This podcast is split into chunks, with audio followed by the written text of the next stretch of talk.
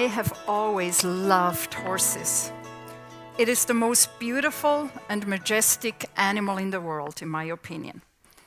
As a little kid, I wanted so badly to take horseback riding lessons, but we could not afford it. In my 40s in Morocco, I met Reina, another Swiss, who owned a small horse ranch, and I was finally able to make my dream come true and learn to ride. What always amazed me was the incredible strength of these magnificent creatures. And yet, with an almost imperceptible nudge of a leg muscle, it would submit its amazing strength to the will of the rider. I always maintained a very healthy respect for my four legged friends, knowing they were incredibly powerful and they could throw me off anytime if they wanted to, and which they might have or, once or twice.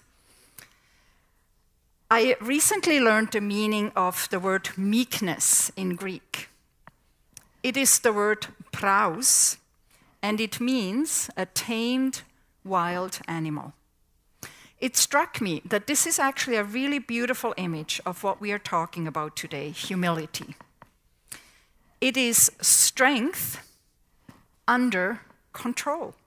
It is strength submitted, which stands in stark contrast to our more common understanding of humility as timid or weak. Today, we will catch glimpses of this beautiful attribute in the life of David. But of course, the ultimate embodiment of humility is seen in Jesus, and its climax on the cross. Our Savior did not give up his power, but he laid it down. No one takes my life from me, but I lay it down of my own accord. I have authority to lay it down and authority to take it up again. Incredible strength submitted for the sake of others. Praus is also the word used for Jesus in Matthew 11 29. I am meek and humble in spirit. Humility is not feeling worthless or being a doormat, having low self esteem, or denying your strengths or achievements. The biblical meaning of humility actually is quite the opposite. I love John Dickson's take on this.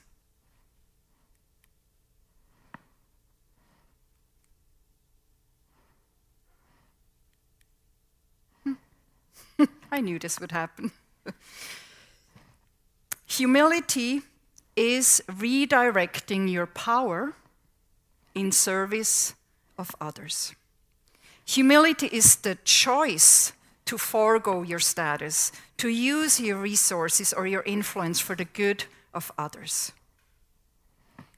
And as C.S. Lewis said, humility is not thinking less of yourself, but it's thinking of yourself less. As we all know too well, hum- humility does not come naturally to us, whereas pride creeps in so easily. We all have it. And the more we think we don't, the more we do. We don't like to see pride in other people, but we're often oblivious to the pride in our own heart. And as we can clearly see in King Saul's life, pride can lead to anger, to fear, and jealousy. C.S. Lewis called it the essential vice, the utmost evil. He said that other vices are mere flea bites in comparison. It was through pride that the devil became the devil.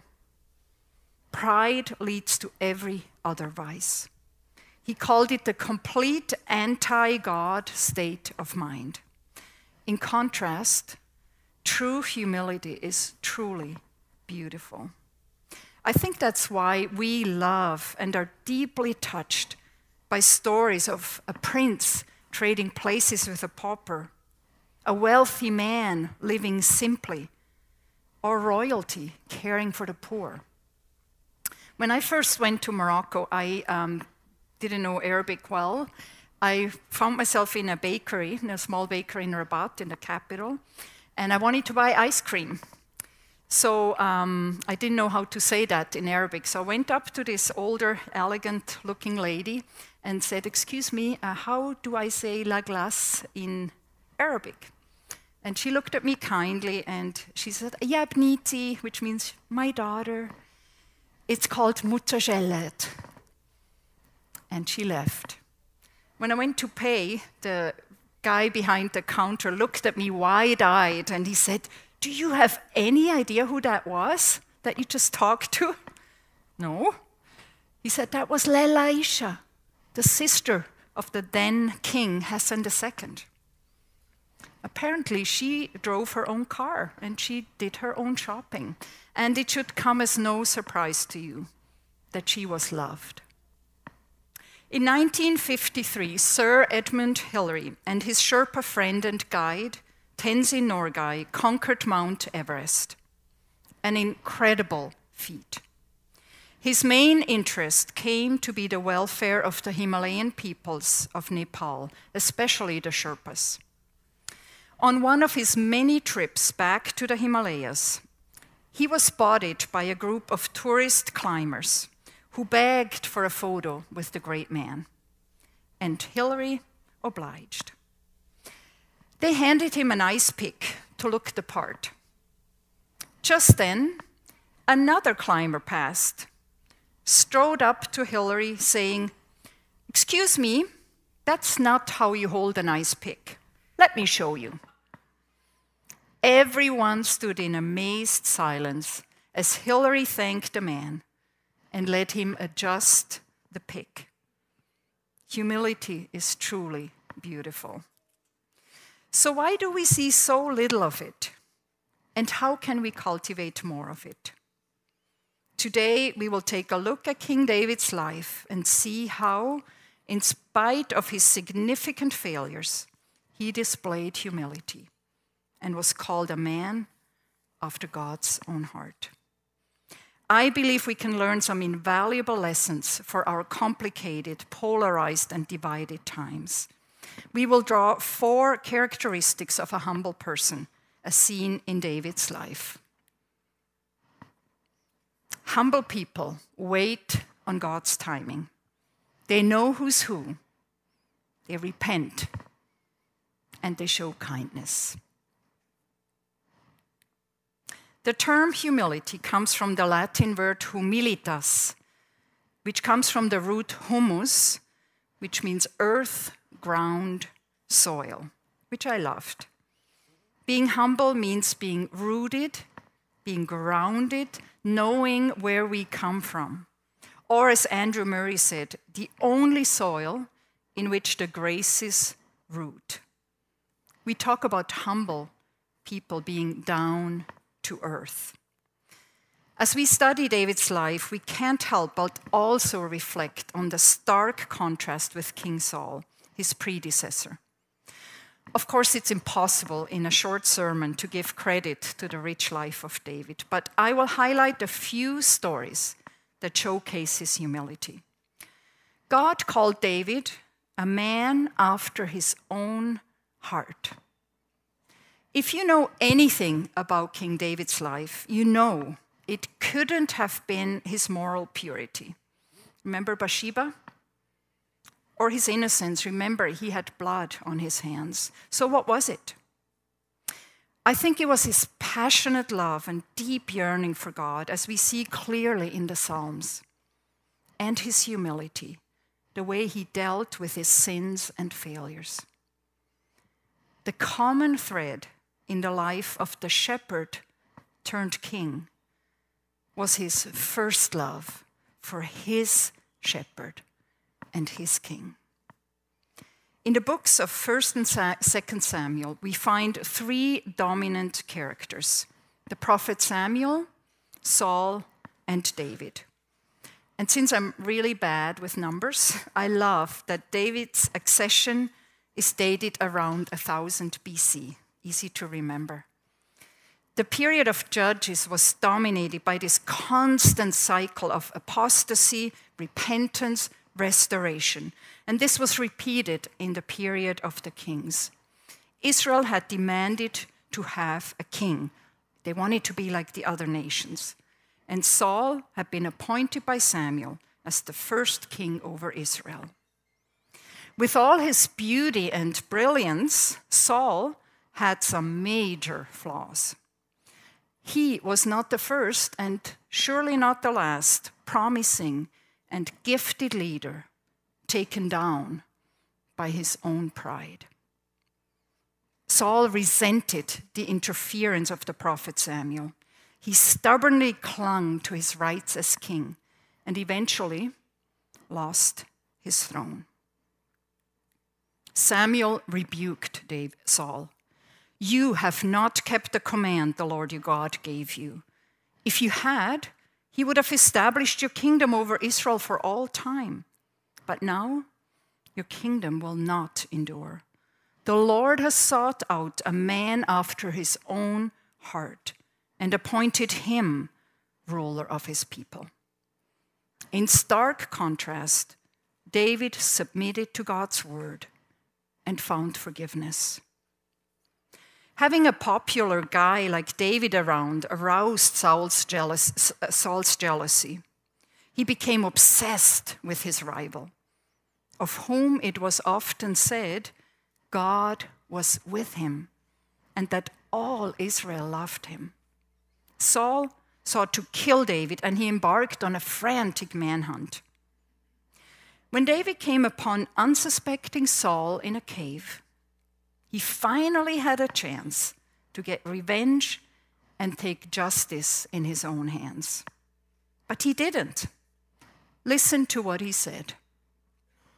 May the Lord forbid that I should do such a thing to my master, the Lord's anointed, or lay my hand on him, for he is the anointed of the Lord. Later, David spared Saul's life a second time. The Lord himself will strike him, or his time will come and he will die, or he will go into battle and perish. But the Lord forbid that I should lay a hand on the Lord's anointed. Both times, David's men urged him to kill Saul and get rid of him once for all. But David knew better. That is power withheld.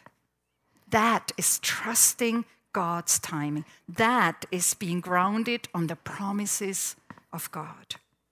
I admire David's restraint. Waiting is so hard. We now know that the longing for a king on the throne of David who would rule with justice and righteousness forever was fulfilled in Jesus. The very first verse of the New Testament says, Jesus Christ, the Son of David. And in the very last chapter of the New Testament, Jesus calls himself the root and the offspring of David. Jesus was not ashamed to be called the Son of David. I wonder is there a situation in your life you need to trust God to come through? I do. I want to encourage us this morning to humbly surrender it to God and to His leading and to His timing. David waited on God's timing. In 2 Samuel 7, a key chapter in the Old Testament, the foundation for the Davidic dynasty and the source of messianic hope was laid. God promised David your house and your kingdom will endure forever. Before me, your throne will be established forever. Right after David received this incredible promise, what did he do? He sat before the Lord and prayed the prayer that we read in the beginning. He used the word servant over and over in his prayer. Even though he was the king, and had many servants, he humbly accepted his role as servant of God. He had grasped this important truth about himself.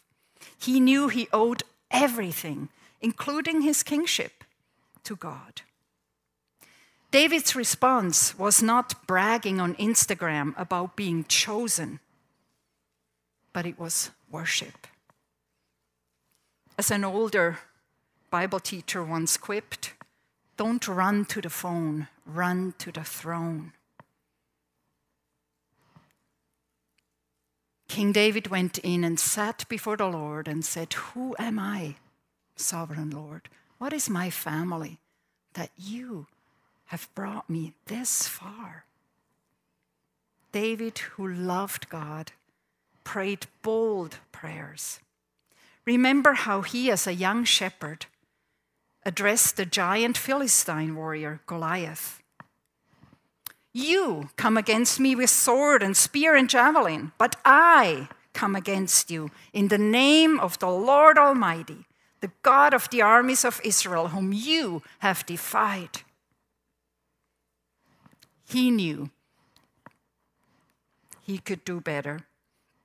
He knew he could never defeat this giant in his own strength but he knew that his God could. He knew who's who.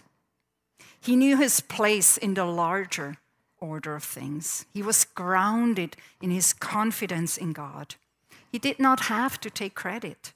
He knew the difference between the creator and the created. How different our society would look if our leaders, if we would remember this. Do you know who's who? Or do you, do I forget who is the giver of all good things? Do we give thanks to God for everything we are and have?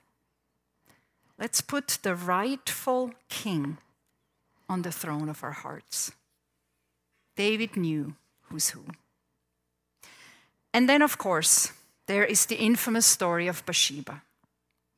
The account in Scripture is brutally honest and does in no way sugarcoat David's paramount failings. It seems the biblical writer is more concerned about the character of the man God chose and the way he dealt with him than with his splendid military achievements and wealth. I think that we would do well to remember that and to be more concerned about a person's character than their competency. A crucially important reminder for, for us parents as we bring up our children and for how we choose our leaders. David had decided not to join his army as they went for war. Instead, he enjoyed the spring evening breeze on the roof, where he happened to see a beautiful woman, Bathsheba. He wanted her, and because he was king, he got her, and got her pregnant. In an effort to cover his tracks, he also got her husband killed. Adultery and murder. David tried to hide it and go on with life. But God, in his mercy, did not let him. He sent the prophet Nathan to confront him. Nathan told him a story about two men, a poor and a rich man. The rich man had many sheep, but the poor man had only one little pet lamb that he loved dearly, which the rich man promptly killed. On hearing this, David burned with anger against the rich man and demanded his death for such cruelty. Ironically, David's judgment was much harder than what even the law demanded. Does that sound familiar? It is so much easier to judge someone else's faults and yet, and yet be completely oblivious to our own. And then Nathan dealt the death blow. You are the man.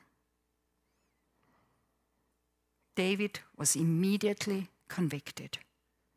I have sinned against the Lord. And David penned Psalm 51, which we read in the beginning, right after this incident. He finally broke and confessed his sins and pleaded for mercy. My sacrifice, O oh God, is a broken spirit, a broken and contrite heart. You, God, will not despise. He loved God and he was sensitive to rebuke and discipline, and finally repented. I admire leaders who can admit when they are wrong and are humble enough to ask for forgiveness. Saul, who clung fiercely to his kingly status, lost his kingdom. David was more concerned about honoring God than guarding his own reputation. Hidden sin is a joy stealer, it weighs us down. David longed for reconciliation with his God. Restore to me the joy of your salvation. How about you? Are you weighed down by hidden sin? Are we vulnerable enough to admit when we're wrong? Or are we overly defensive when challenged? Do we need to be right all the time? How do we respond to criticism? The good news is that we don't have to carry our sins around and let them steal our joy. I love Eugene Peterson's translation of 1 John 1 9. If we claim that we're free of, of sin, we're only fooling ourselves. But if we admit our sins, simply come clean about it, He won't let us down. He'll be true to Himself. He'll forgive our sins and purge us of all wrongdoing. What good news! David repented. The last story I want to highlight, showcasing David's humility, is found in 2 Samuel 9. I love this story. King David extended undeserved grace and kindness to a potential rival to the throne. David asked, Is there anyone still left of the house of Saul to whom I can show kindness for Jonathan's sake? When David was told that there was still a son of Jonathan who was lame in both feet, Mephibosheth, he invited him to live in his palace and treated him like a son. He even restored to him all the land that had belonged to Saul. What an incredible act of kindness and humility. And especially touching when we read how Mephibosheth saw himself. What is your servant that you should notice a dead dog like me. A humble person can treat everyone with respect. In fact, how we treat people, especially those that others overlook or despise, is the quickest way to find out our level of humility. A humble heart is always willing to learn from others, to talk less and listen more to have, in the words of Albert Einstein, a holy curiosity about others' life stories. Humble people seek to maximize other people's potential. Do we display undeserved kindness? Not just to our friends, but strangers and outcasts. Humility before God must manifest itself in humility towards men. David showed undeserved kindness. So, how do we apply this in the culture we live in in 2023? Our convictions and opinions seem to get increasingly stronger, and our respect and civility weaker. We often confuse conviction with arrogance. I love John Dickson's quote The solution to ideological discord is not tolerance in the postmodern form. We frequently find it, the bland affirmation of all viewpoints as equally true and valid, but an ability to profoundly disagree with others and deeply honor them at the same time. Humility does not mean believing things any less. It means treating those we disagree with with respect. We can hold our convictions firmly, but with a humble heart, speaking truth in love.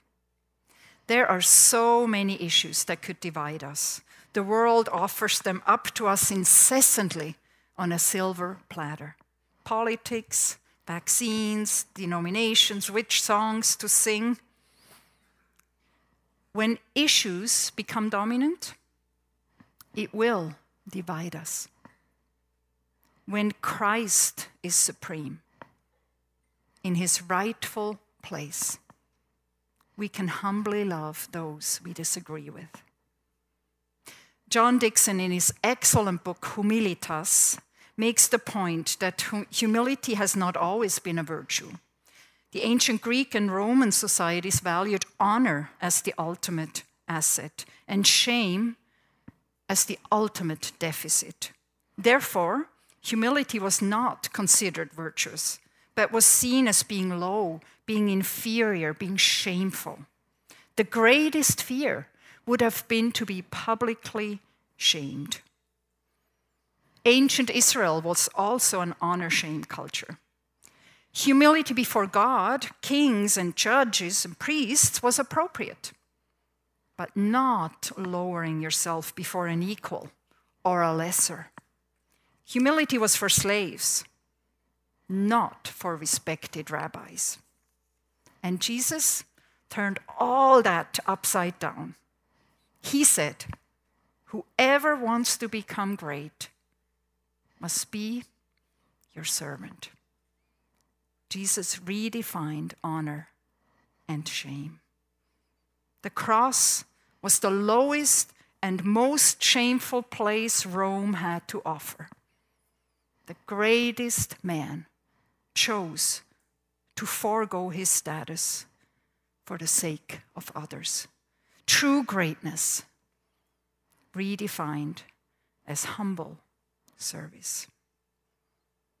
Humility is not something we can produce on our own, but as we let the humble Christ dwell in our hearts and let the Spirit of God indwell us more and more, He will produce and ripen the character of Christ in us. And humility will be the byproduct of giving room to the Spirit of God to transform us. And of course, humble people are very inspiring. I always admired my in laws for their simple lifestyle. They always lived in the same house with the same old furniture, drove the same old car. They gave much of their wealth away, going to great lengths to do it anonymously. When David and I were married 30 years ago, she handed me a small booklet entitled Humility, written by Andrew Murray in 1895, and said, Everyone should read this once a year.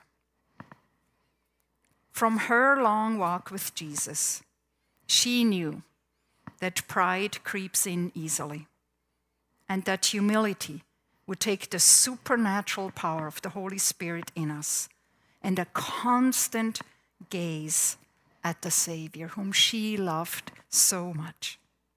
So, in carrying on the legacy of my dear late mother in law, Barbara, I'd like to inspire you to read this book, Humility, once a year. Because, as Andrew Murray said, Humility is not so much a grace or virtue along with others, it is the root of all, because it alone takes the right attitude before God and allows Him, as God, to do all. God called David a man after his own heart, not sinless, but a man who waited on God's timing, who knew and loved God intimately, who repented when he sinned, and who showed kindness to others. Let's walk daily with the one who is gentle and humble, the one who gave up his power to save us, and let him transform us. And if you're listening to this and have not met this humble Savior yet, I invite you to open your heart to him today.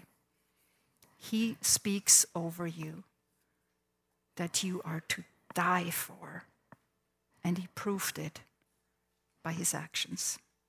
He gave up everything to give you everything. Though he was rich, yet for your sake he became poor, so that you, through his poverty, might become rich.